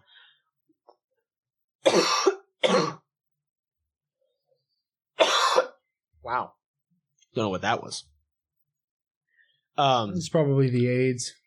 Because Laurel's kind of Laurel's been told by the monitor and Lyla to betray. Yeah, you're right. to betray um Oliver and get the plans before he does. And this conversation sways her to not do that.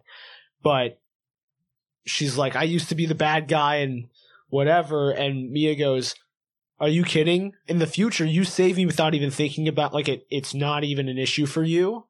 Like you make it look easy, and you're this like well-known hero, the Canary or whatever. And it, it at first I thought it was going to go deeper than that, and I was like, do we still need to prove that like Laurel's changed her heel? Because Laurel Two is Black Siren for a long time. Like, do we still need to prove that this Laurel ca has the capacity to be a hero? Because like we didn't do a great job of it, but she's here now, and it's fine. You know, Yeah. she I I like this Laurel better than Earth One Laurel for the most part, and I'm glad that conversation cut off at that point because I couldn't handle another. Well, I used to be the bad guy moment for her because she's over that. Like she doesn't need to do that Yeah. anymore. Um. Okay, Time for Titans. time for Titans. We're one episode out. This is the penultimate episode, leading in to our finale next next week, titled Nightwing. Oh yeah, I forgot to put in that we got the first look at the Nightwing suit proper. This it week. looks. We got first look at that, and we got a uh, little like very short clip of him with the electric batons fighting That's Slade. Yeah. Oh, it looks so good. As dog shit as this episode was. That's what I like to hear when we're talking Titans. Here are my. These notes are twice as long as the notes I just read. By the way, Oh man. Titans two eleven faux hawk. Oh My God. We didn't get nearly enough Slade this season. They keep forgetting the color in the tiger, and it's hilarious. it's your fault you don't have backup, Donna. Bad blood effects are still funny. Hank, baby, no, don't do drugs. Oh no. Wait, when did Hank take the costume out of Titan's tower? Before I finish that thought, Hank fucks. Hank fucks to sleep every night.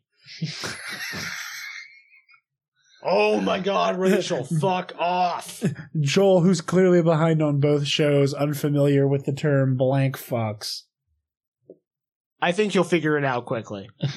Yeah. Eh, Let's just say, uh, like eight exams within the last two weeks uh, does that. yeah, yeah, yeah. No, no, I'm not begrudging you. I'm just saying the look of confusion on your face for Hank Fox. And Joel's like, huh, what? No, never mind. We'll talk later. not Um, my grandfather. Hank from Titans. No, your grandfather. Not Hank Bachman. It is for sure your grandfather. Guys, I'm Granddad dying. comes walking in on fucking Thanksgiving. Um, See, Jared, I heard on Hall of Heroes that I fuck. oh, thanks. You listened to my show. How nice. In quotes, I felt like I could do anything. No, you fucking didn't, Corey. Rachel truly makes every scene she's in worse. She didn't take a bite out of that hot dog. I'm not complaining, but this episode shouldn't have been titled after Hank. Slade's got hoes in different area codes.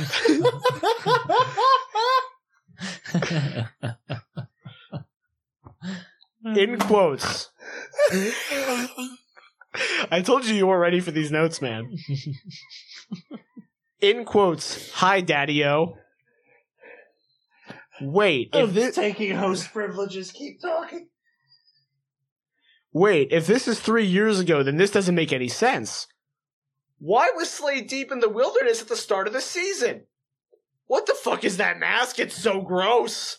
Knife gun. What? Slade blaming Jericho and the Titans makes sense. Slade controlling a young girl to infiltrate the Titans works way better when it's his daughter and there's no sexual tension. What are you doing? Just keep talking. I don't trust you worth a damn. I don't trust you either. I got holes. I've got holes in different area code. Area, area code. You look so proud of yourself when I want you to know I fucking hate you. Jason is one of two consistent characters in the show, and I can appreciate it. Stu is the best character, fight me. Still wish it was the disco suit. I know exactly what that's referring to. That dude is not 17. this should have been two episodes, or they didn't actually have enough to do a Hawk episode. This episode was dense, and almost none of it was about Hank. So, where do I begin? I watched this episode today, and I don't remember fucking half of it. Um, we open with a bit. So last episode we found out Jericho is still alive and body hopped into Slade. This episode opens with us seeing kind of the mental conflict that's going on in Slade's head, and Jericho's constantly trying to take control of Slade's body. Um, Okay. which is kind of like we've seen him in bits and pieces, like stagger a bit here or like twitch here, and that's been Jericho trying to take control. Yeah. Jericho's still very much on the side of the Titans, and he doesn't like what Slade's been doing. Um, I gotta like. Okay, then we go to the end of last episode. We we had to split up, so we know where everyone is. Hank is off doing some shit. Dick just broke out of federal prison. Rachel and Corey are looking for Dick. Donna and Dawn are going to try to find Gar and Conner. That's everybody. And Rose and uh, Jason are off doing their own thing around Gotham. Um. So Dawn and Donna go to a Cadmus official's place, posing as food delivery. Then they tie him up with the lasso of truth and start getting information as much as they can. Um. Then they hear about a tiger attack in San Francisco and realize that that's where Gar is, and they need to go back to San Francisco. Um, Cadmus, who had been working on Gar and Conner's brains, has now started doing real life testing with Garfield, and he attacked the like the coffee shops that the Titans frequent. He went in and killed someone as the tiger, which they forgot to color in. Again. Again. Um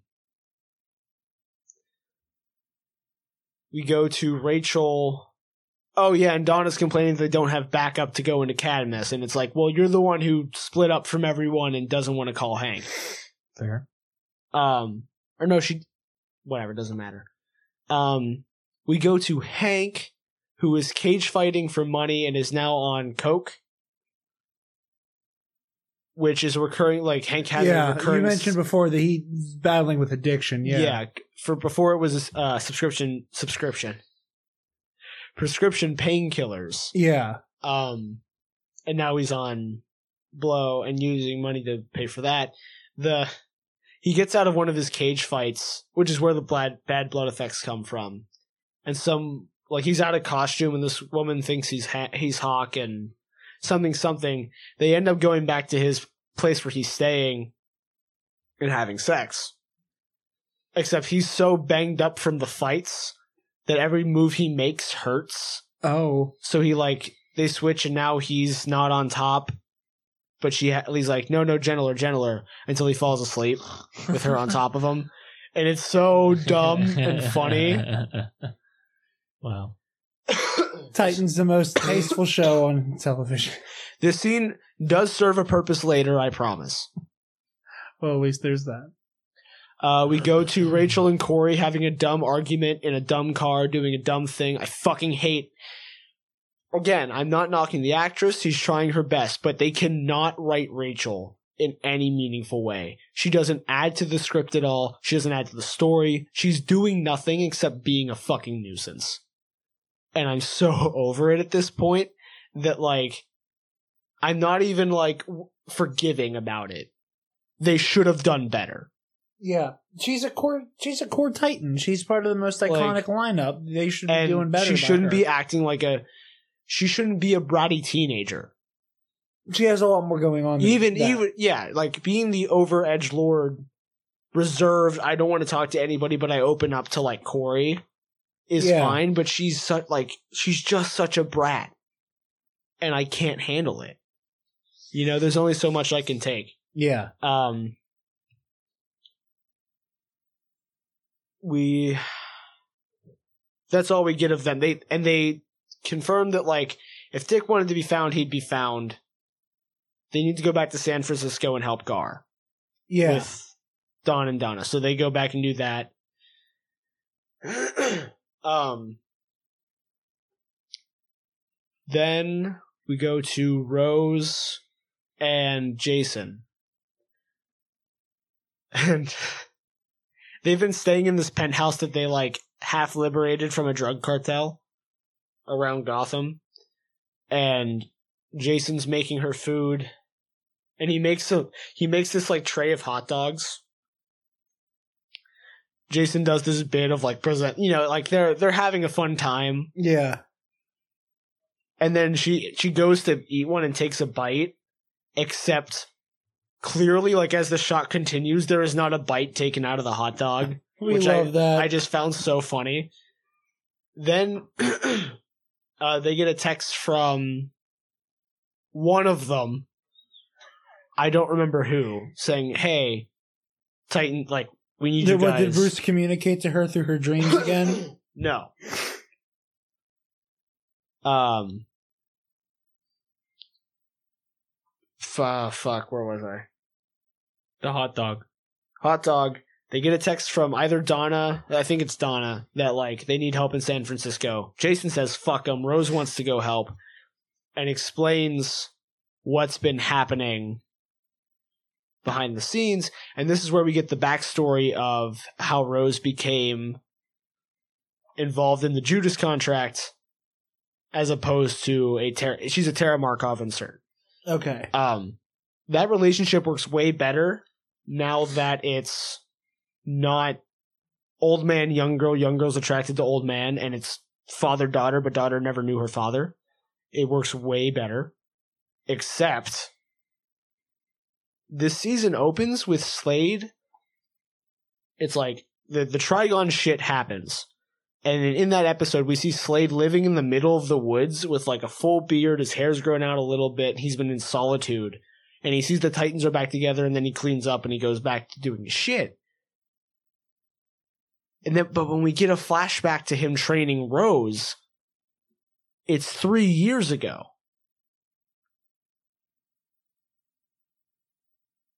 Even though it's only been three months since the Trigon shit. And it's in, like implied he went into solitude pretty soon after Jer- the Jericho incident happened. So what forced him into the fucking woods? Yeah, that's weird. Like, why?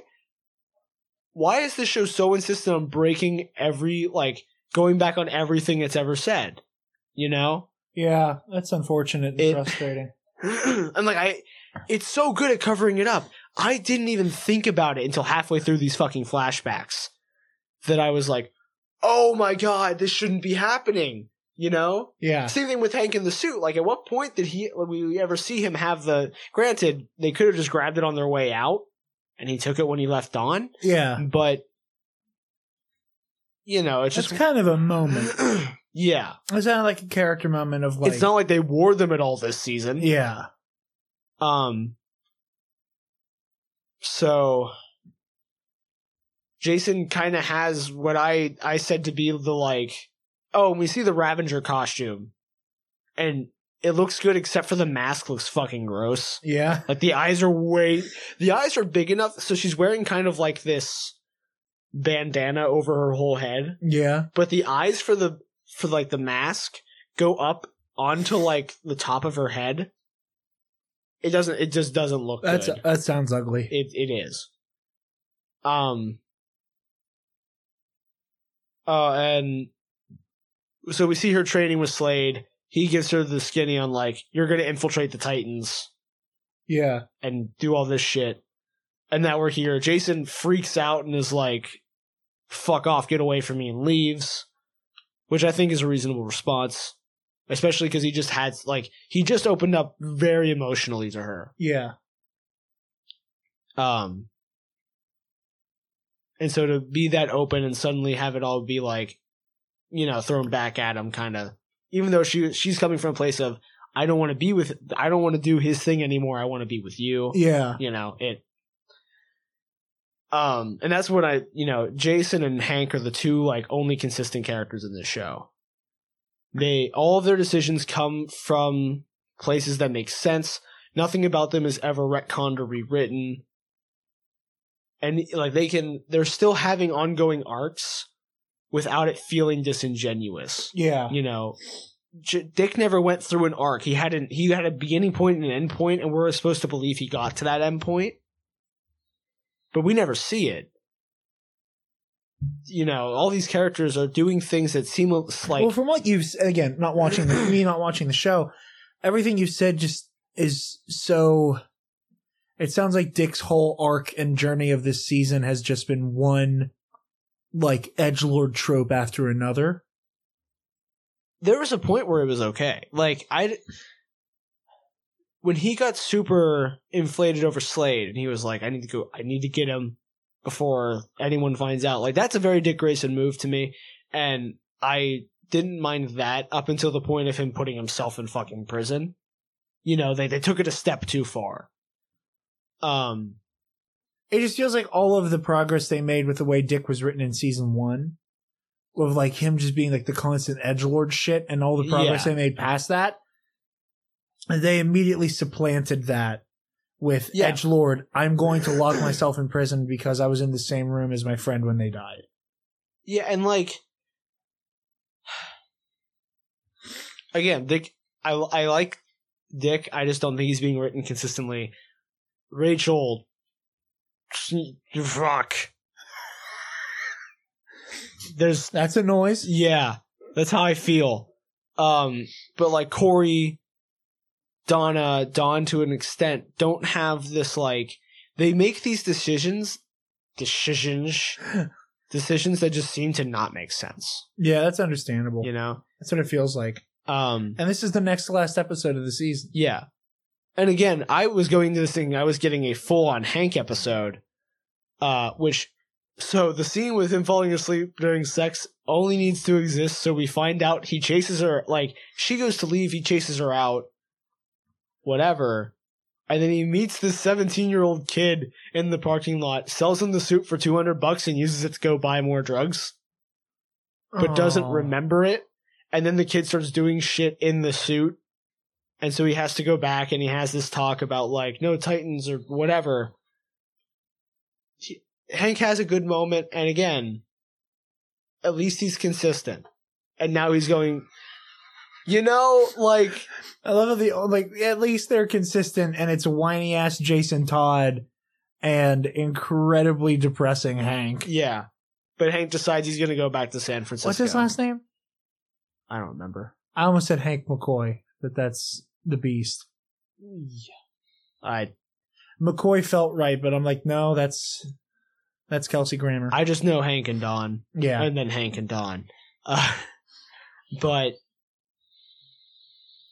we also get Dick goes back to visit Jericho's mother, and Jericho's like, okay, good, you figured it out. Right? Because she knows Jericho's still in Slade's body. oh, okay. Um, Jericho, and then Stu is the guy who designs the super suits. Yes. So he goes to Stu and he's like, Stu, I need a favor. And Stu's like, Well, you burned my last favor.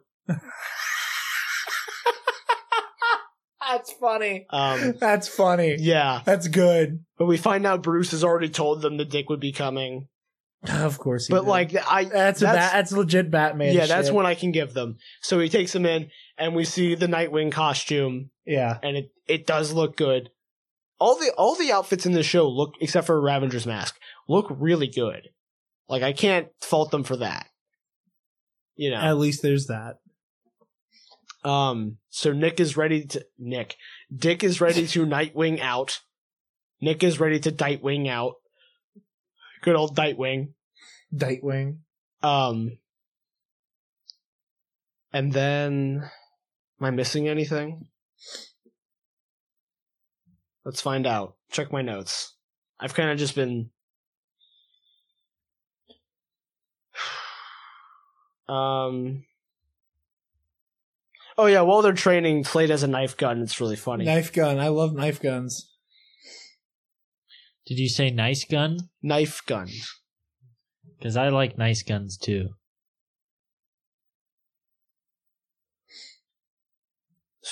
Yeah, okay, I think that was it. All right. I kind of so yeah. Next episode, we're primed to see some kind of final battle between Conner and Gar and the rest of the Titans, and also Deathstroke and the rest of the Titans, but mostly Dick, but the rest of the Titans. And you can see why this is going to be a fucking mess. Yeah. So looking forward to that. Looking forward to your thoughts on the season finale. I think it's supposed to be two hours long. have so much fun. I won't. Uh, this has been a fun episode. Thank you, Joel, for engineering. This is always a blast. You have the uh, Travis. Where can the lovely people find you? On Twitter and Instagram at Travis Political. Spencer. Where can the lovely people find you? On Instagram at SpenceMan Cosplays. Joel. Where can the lovely people find you? They At- can't. At Basson Bacon Cosplay. They can't And- find him. And Jay Basin Back Photography. There you That's go. The one. That's what I was hoping you were going to plug. You guys can find me on Twitter and Instagram at DarkJedi2552. Be sure to follow the Dewback Discussion Podcast Network on all the social media stuff Facebook, Twitter, Instagram, all that stuff. Uh, check out the other shows in the network. Uh, Dewback Discussion as we are winding down our Star Wars audio commentary series leading up to episode 9. Lots of fun. I have a trivia pod coming out on Monday. Happy belated Thanksgiving to all you guys, by the way. Uh, I will be in Galaxy's Edge this weekend.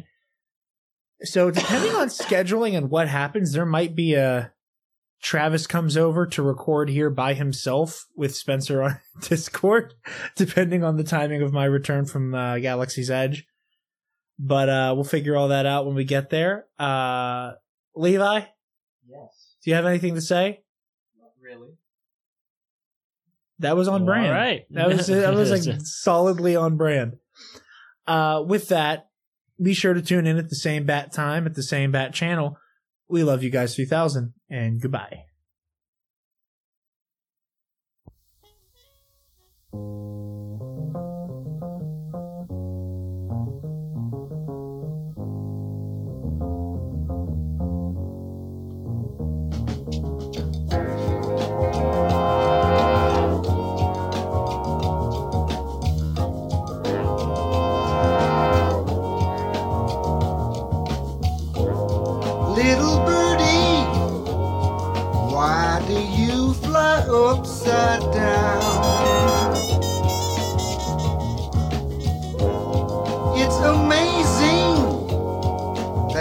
Way